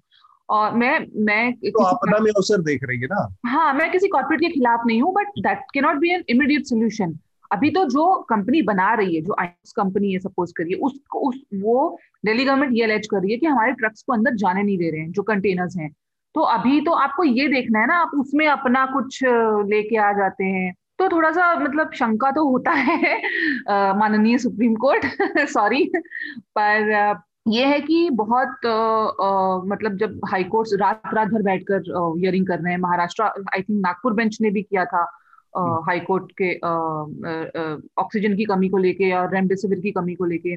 दिल्ली हाई कोर्ट ने भी रात रात भर पूरा हियरिंग की। और उसमें मतलब मैं ये बोलना चाहूँगी कि गवर्नमेंट ऑफ़ इंडिया के दो ऑफिसर्स थे who are themselves down with covid एक मैडम है आईएएस ऑफिसर हैं उनको, खुद को कोविड हुई थी, उनको कोर्ट को बोलना पड़ा कि मैं, मुझसे और देर बैठा नहीं जा रहा है। And she had to you know excuse herself so even even अगर हम देखें तो हमारा जो ह्यूमन रिसोर्स है, वो भी बहुत कम है। जो डिसीज़न मेकिंग वाले जो लोग हैं, वो कितने स्ट्रेच्ड हैं. और और ये सब जो हुआ है ये मतलब लैक ऑफ़ प्लानिंग की वजह से हुआ अब जो हो गया तो हो गया अब गवर्नमेंट आगे क्या करेगी ये देखना है। मीटिंग मीटिंग मीटिंग खेलने से तो कुछ होगा नहीं। एक मतलब कॉन्क्रीट स्टेप्स लेने होंगे और मतलब ज़मीन पर दिखना होगा। मैं आपको एक एग्जांपल देती हूँ। हम्म। एक बहुत बड़ा covid care centre and hospital इन्होंने खोला था लास्ट ईयर जुलाई में। हम्म। अमित शाह जी ने उसका खुद जो होम मिनिस्टर है उन्होंने खुद उसका वो किया था पूरा मॉनिटरिंग की थी और मतलब पूरा शुरू से लेके अंत तक देखा था कि वो चल रहा है ये जुलाई में खुला था। राधा स्वामी सत्संग है उनका उनकी ये ज़मीन है और उन्होंने इसको दिया था सरकार को कि आप इस पे कोविड केयर सेंटर खोलिए। तो ये जुलाई की बात है लास्ट ईयर। उसके बाद आईटीबीपी जो है जो चाइना बॉर्डर पे भी काम करती है और नक्सल एरियाज़ में भी काम करती है माओइस्ट एरिया में भी काम करती है हम्म। उनको डिप्यूट किया गया कि आप ये हॉस्पिटल ये कोविड केयर सेंटर चलाएँगे। तो वो कोविड केयर सेंटर चला फरवरी तेईस को उसको बंद कर दिया गया क्योंकि पेशेंट्स नहीं आ रहे थे। अब वो वहाँ पे एसी भी लगना है वहाँ पे बाथरूम भी लगना है वहाँ पे सब कुछ लगना है। अब जब ये अचानक से केसेस बढ़ने आए ये सेकेंड वेव वाला तो उनको लगा चलो उसको खोलते हैं। तो मनीष सिसोदिया जो हैं जो दिल्ली के डेप्यूटी चीफ मिनिस्टर हैं वो संडे को अठारह तारीख को वहाँ जाते हैं कुछ बेड वेड लगा देते हैं कुछ फ़ोटो ऑप होता है कहते हैं कि ये ट्यूजडे से खुल जाएगा। हम्म। तो हमने कुछ पड़ताल की हमने आईटीबीपी से पूछा क्योंकि आईटीबीपी जो है वो एमएचए के अंडर आती है और हम्म। जब तक उनको एमएचए नहीं कहेगा तब तक वो हिलेंगे नहीं।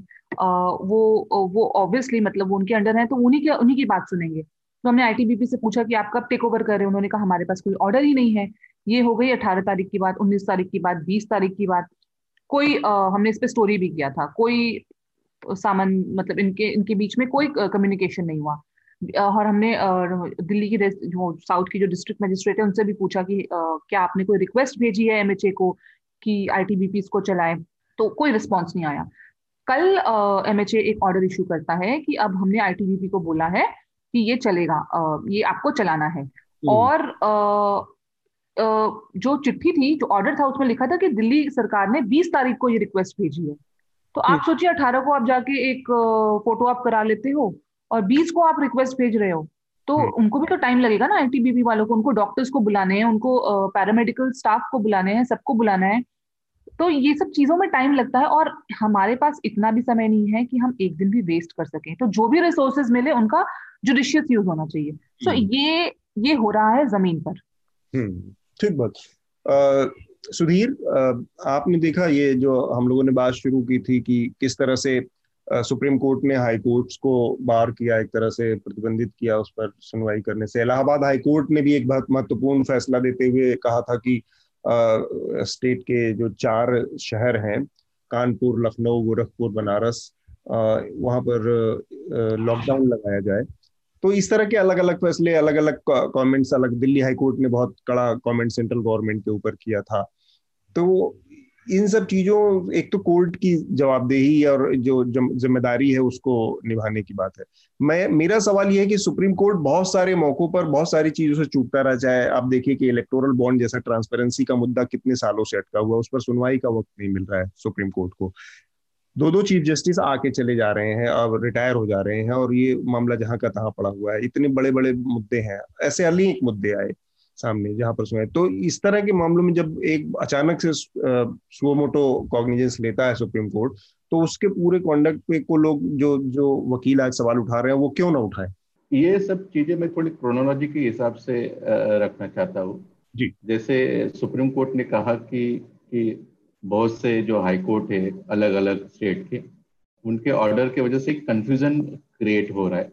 हाँ. मुझे लगता है कंफ्यूजन वर्ड नहीं है।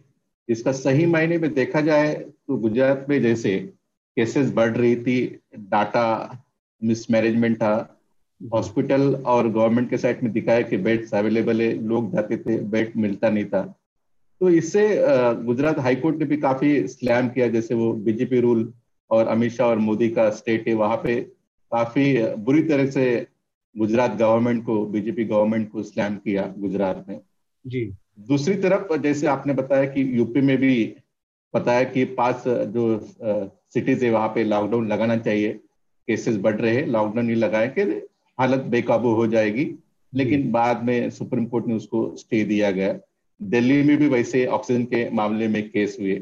वैसे ही महाराष्ट्र में जैसे अभी नागपुर बेंच में जो बॉम्बे हाईकोर्ट का बेंच है उसने कहा कि सेंट्रल गवर्नमेंट नॉट वर्किंग जैसे ऑक्सीजन देना चाहिए वो दे नहीं रहा है। तो अलग अलग स्टेट के जो हाई कोर्ट से जिन्होंने जिस तरीके से आधी रात को जैसे लोगों ने अपील किया वैसे हेयरिंग लेके एक आ, क्या बोलते एक स्ट्रिक्चर पास किया डायरेक्टिव पास किया अगेंस्ट द सेंटर और द बीजेपी रूल स्टेट तो इससे वो कंफ्यूजन वर्ड के बजाय मुझे वो स्लैमिंग और एक्सपोजिंग द सिस्टम और द पर्टिकुलरली बीजेपी गवर्नमेंट वो ज़्यादा लगता है। और जो बोबड़े है ऑनरेबल जैसे आप कह रहे हाँ. वो भी महाराष्ट्र और पर्टिकुलरली नागपुर से आते वहाँ पे एक आरएसएस का हेडक्वार्टर भी है। तो सब चीज़ें अपने को पता है कि जैसे माइग्रेंट का इश्यू हुआ था फ़र्स्ट वेव के टाइम जी उस टाइम माइग्रेंट इश्यू में भी सुप्रीम कोर्ट ने क्या भूमिका निभाई थी सबको? टालते रहे हाँ। सब पता है। तो इसमें ज़्यादा बोलने की मुझे लगता है ज़्यादा ज़रूरत है बिटवीन द लाइफ लोग अभी बहुत कुछ समझ जाते हैं। हम्म। और दूसरा इम्पोर्टेंट चीज़ ये अपने अपने ये डिस्कशन में बताना चाहता हूँ। Hypocrisy is one of the major reason behind this you know entire anarchy जैसे जिस आदमी को कोविड है वो टेस्ट करता नहीं है और दूसरे लोगों को देते रहता है वो सब गिफ्ट जो है, जो पॉजिटिव का गिफ्ट और वो स्टेट गवर्नमेंट भी रिस्पॉन्सिबल जैसे गुजरात है यूपी है, इन जो स्टेट है, ऐसे यू नो केसेस सामने है जैसे गुजरात में, काफ़ी लोग मर रहे हैं और ऑफिशियली कुछ कम फिगर दिखाए जा रहे हैं। दिल्ली में भी ऐसा है यूपी में ऐसा है। इससे लोग डरते हैं कि मैं यू नो अछूत तो नहीं कहा जाऊँगा, मैं पॉजिटिव निकला। तो गवर्नमेंट ने भी एक ट्रांसपेरेंसी हर चीज़ में रखनी चाहिए। ट्रांसपेरेंसी रखना बहुत ही अच्छी बात है कि उससे सामने वालों को भी फ़ायदा होता है खुद को भी फ़ायदा होता है।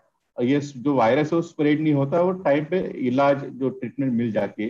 हम्म। ये सब चीज़ें गवर्नमेंट ने शुरू से करना ज़रूरत था। जब महाराष्ट्र गवर्नमेंट के मैं साइड लेना नहीं चाहता जब महाराष्ट्र कर रहा था सब चीज़ें ट्रांसफ़र से उसको क्रिटिसाइज किया गया था कि महाराष्ट्र में इतने पेशेंट बढ़ रहे इतने केसेस हो रहे।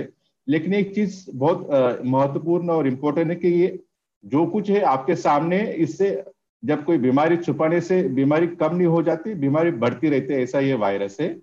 जितना खुल के बताओगे उतना उसके ऊपर जल्दी जल्द इलाज हो पाएगा और जल्दी जल्द लोग बड़े हो सकते हैं। हम्म, ठीक बात। आनंद ये जो पूरा सुप्रीम कोर्ट का जो फैसला है उसको आप कैसे देखते हैं? नहीं इस के बाकी पक्षों पे लोगों ने बोला है मैं एक इसमें पक्ष हाँ. कि टेक्निकल थोड़ा पक्ष है कि कोर्ट ने किस प्रेमाइसिस पे प्रोसीड किया है। एक मतलब जुडिशियल रीजनिंग क्या हो सकता है, इसकी आलोचना हो सकती है। मैं मैं सिर्फ़ ये पक्ष पर प्रकाश डाल रहा हूँ कि जैसे सुप्रीम कोर्ट दो डुअल फ़ंक्शन वाली संस्था है, एक वो एडमिनिस्ट्रेटिव बॉडी के तौर पे भी काम करती है और एक judicial body administrative body not as an executive but कि कोर्ट जो बाकी हाई कोर्ट्स हैं उसका जो है प्रशासनिक नियंत्रण में भी काम करती है और एक जुडिशियल जो उसका मेन स्ट्रीम फ़ंक्शन है जजमेंट्स देना केसेस सुनना। तो जो कॉन्फ्यूजन वाली बात जो आर्गुमेंट इन्होंने दिया है कि कॉन्फ्यूजन होगा। तो एक है कि सब बहुत सारी राज्य सरकारें जो हैं इसको जुडिशियल ओवर हाई कोर्ट के जुडिशियल ओवर रीच को लेके इसके कॉन्स्टिट्यूशनल वैलिडिटी को क्या चैलेंज कर सकती हैं कि ये भाई एग्जीक्यूटिव एक्शन का चीज़ है कि लॉकडाउन लगे या ना लगे। जैसा उत्तर प्रदेश सरकार ने किया। जैसे उत्तर प्रदेश सरकार पहुँच गई सुप्रीम कोर्ट। और उसको सफलता भी मिली। हाँ तो ये जुडिशियल ओवर रीच का मामला है। उसी तरह दूसरी राज्य सरकारें भी पहुँच सकती थी कि ये हाईकोर्ट जो है, ये कार्यपालिका के क्षेत्र में दखल अंदाजी कर रही है।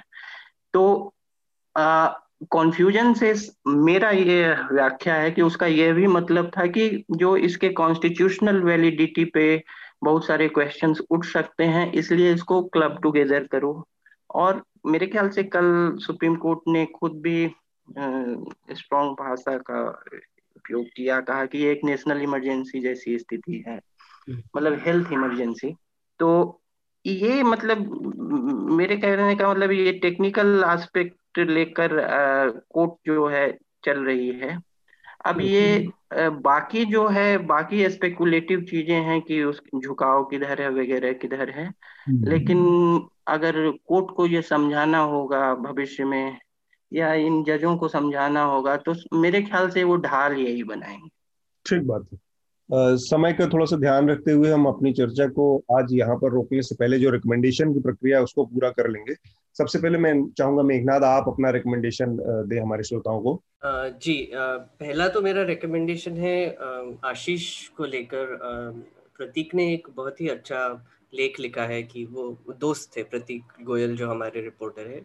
और आशीष दोनों दोस्त थे, वो नेबर भी थे, काफ़ी सालों से एक दूसरे को जानते थे। तो उनके बारे में लिखा है कि वो कैसे इंसान थे और कैसे उन्होंने हमारी हेल्प की और कैसे उन्होंने अपना करियर मतलब बनाया था और तो मैं वो रेकमेंड करना चाहूँगा वो न्यूज़ लॉन्ड्री पर आप पढ़ सकते हैं हम्म। दूसरा मैं रिकमेंडेशन देना चाहूँगा वो आकांक्षा की एक रिपोर्ट है न्यूज़ लॉन्ड्री पर जिसमें उन्होंने इन्वेस्टिगेशन किया है कि कैसे चीफ मिनिस्टर ने एक फरमान जारी किया था कि जो सीएमओ होंगे डिस्ट्रिक्ट के, उनका लेटर लगेगा अगर आपको एक हद पेशेंट को एडमिट करना है। और उसकी वजह से कैसे एक जर्नलिस्ट की मौत हो गई और वो कैसे लाइव ट्वीट कर रहे थे जब वो मौत हुई। तो एक बहुत ही दहला देने वाली एक खबर है ये ज़रूर पढ़िए। एक भोपाल से भी हमने खबर की है जो शार्दुल ने की है।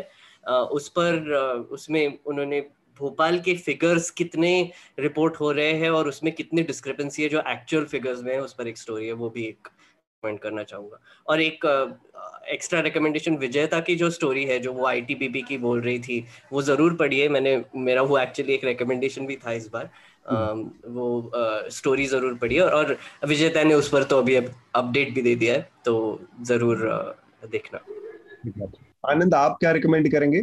मैं ये महामारी का काल है और इस बार इसका फैलाव ज़्यादा है इसलिए मैं एक इससे मिलता जुलता एक महामारी का तो प्लेग महामारी पर एल्बर्ट कैमू की हाँ, बहुत पॉपुलर बिल्कुल। प्लेग तो उसमें क्या है कि उन्नीसवीं शताब्दी वगैरह में जो प्लेग आता था उसको लेके हालाँकि और फिर जो बीसवीं शताब्दी में भी आया तो हालाँकि कैमू ने इस बात से इनकार किया कि उन्होंने किसी आ, रियल प्लेग एपिडेमिक को इसका आधार बनाया लेकिन एक बार उन्होंने लेकिन फिर भी समानांतर रेखाएँ खींची जा सकती हैं।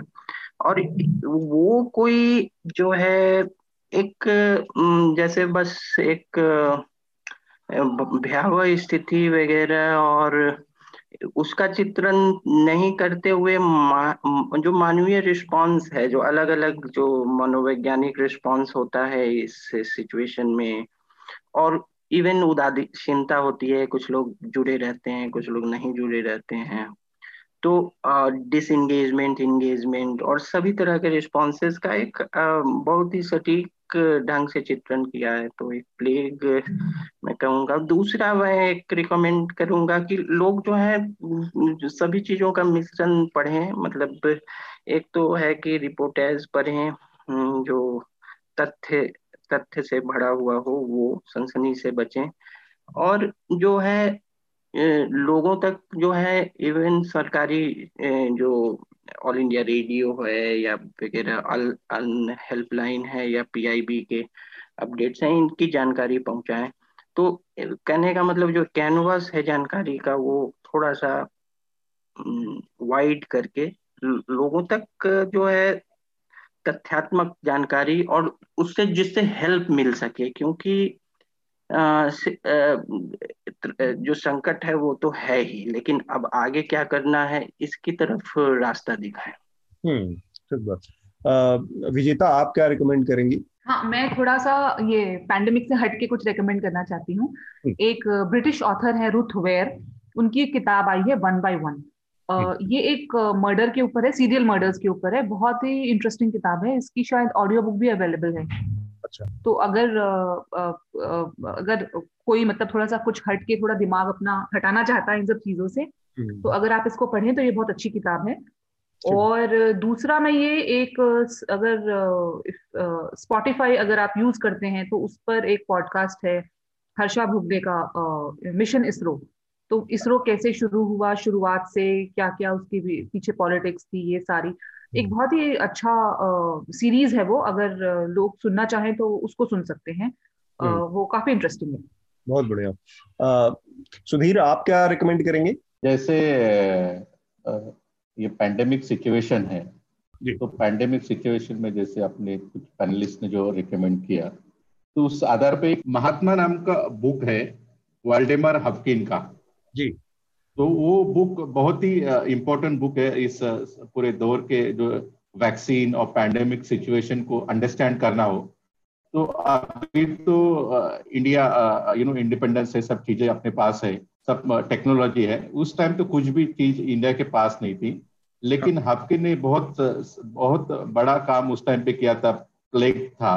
प्लेग सिचुएशन में वैक्सीन यू नो रिसर्च करके। और वो उसका जो पूरा लाइफ और सब चीज़ें उस इंटरेस्टिंग तरीके से उस बुक में दिया गया है। बहुत ही बहुत ही लार्ज इम्पोर्टेंट इंटरेस्टिंग बुक है। मेरे ख्याल से सब लोगों ने वो चीज़ बुक पढ़ना चाहिए ये सिचुएशन अंडरस्टैंड करने के लिए। जैसे दूसरा नॉन पैंडेमिक बुक रिकमेंड करना तो I, मैं थोड़ा सेल्फिश होना चाहता हूँ उस मामले में हम्म। मेरा ही खुद का एक बुक है जैसे own and laws of Maharashtra जो पेगविन ने पब्लिश किया है अच्छा। वो भी अपने दर्शक पढ़ सकते हैं और उससे महाराष्ट्र की राजनीति कैसे चलती है और जो दो चल रहा है सेंटर और स्टेट उसमें जैसे अमित शाह मोदी और यहाँ पे शरद पवार और उद्धव ठाकरे सब चीज़ें थोड़े बारकाई से एनेक्डोट देते हुए उसको काफ़ी विस्तृत तरह से लिखा है लेखक पढ़ेंगे तो उसमें काफ़ी चीज़ लोगों को बिटवीन द लाइन और बहुत चीज़ें समझ में आ सकती है। ठीक बात। आ, बहुत खूबसूरत रिकमेंडेशन सब क्या है मेरा बस दो रिकमेंडेशन एक रिकमेंडेशन तो वही था जो कि रिपोर्ट्स थी न्यूज़ लॉन्ड्री के पैंडमिक इस पे जुड़ी कोरोना कोविड से जुड़ी। और इसके अलावा एक आकांक्षा कुमार की वीडियो रिपोर्ट आई है। अगर आप लोगों को याद हो दिल्ली दंगों के दौरान एक वीडियो आया था जिसमें ज़मीन पर पड़े बहुत सारे बच्चे थे, लड़के थे और उनसे नेशनल एंथम पुलिस के जवान लाठी से मारकर गवा रहे थे। तो उसकी थोड़ा सा एक इन्वेस्टिगेशन किया है आकांक्षा ने और वो वीडियो रिपोर्ट न्यूज़ लॉन्ड्री की आपको यूट्यूब चैनल पर मिल जाएगी, वो रिकमेंड करूँगा। और साथ में एक किताब आई है देवदत्त पटनायक की, हिंदी में आई है आस्था, हिंदू धर्म में चालीस प्रबोधन। तो ये कर्मकांड और उन तमाम चीज़ों से रिलेटेड मतलब जाति व्यवस्था में भी मनुस्मृति से, क्योंकि देवदत्त पटनायक अपनी उस माइथोलॉजी के जानकारी और उसके लेखन के लिए जाने जाते हैं। तो ये छोटी सी किताब बहुत इंटरेस्टिंग जानकारियाँ देती है। और बहुत सारी चीज़ें तो इसके बारे में मैं नहीं बताऊँगा। इसमें एक और लाइन है, एक जो इसका चैप्टर है वो बहुत इंटरेस्टिंग है कि क्या समोसा वैदिक है। वो भी इसमें इंटरेस्टिंग एक चैप्टर है। समोसा वैदिक है। तो ये भी जानकारी इस किताब में है। तो हिंदू धर्म में चालीस प्रबोधन आस्था ये देवदत्त पटनायक की किताब में रिकमेंड करूँगा। वो देवदत्त पटनायक का हमारे यहाँ पर अब रिसर्च भी है कल। वो भी एक्चुअली मेंशन कर देता हूँ कि कल इसी बुक पर देवदत्त पटनायक का हमारे सब्सक्राइबर्स के लिए एक एनएल रिसर्च का प्रोग्राम है। शाम को सात बजे तो अगर आप सब्सक्राइबर होंगे तो ज़रूर अटेंड कीजिए। ठीक है। ये वाणी प्रकाशन ने पब्लिश किया है इसको। इसके साथ ही हम अपनी आज की चर्चा को यहीं पर रोकेंगे। विजेता सुधीर मेघनाथ आनंद आप सभी लोगों का बहुत बहुत शुक्रिया चर्चा में शामिल होने के लिए। न्यूज़ लॉन्ड्री के सभी पॉडकास्ट ट्विटर आई और दूसरे पॉडकास्ट प्लेटफॉर्म पे उपलब्ध हैं। खबरों को विज्ञापन के दबाव से आज़ाद रखें। न्यूज़ लॉन्ड्री को सब्सक्राइब करें।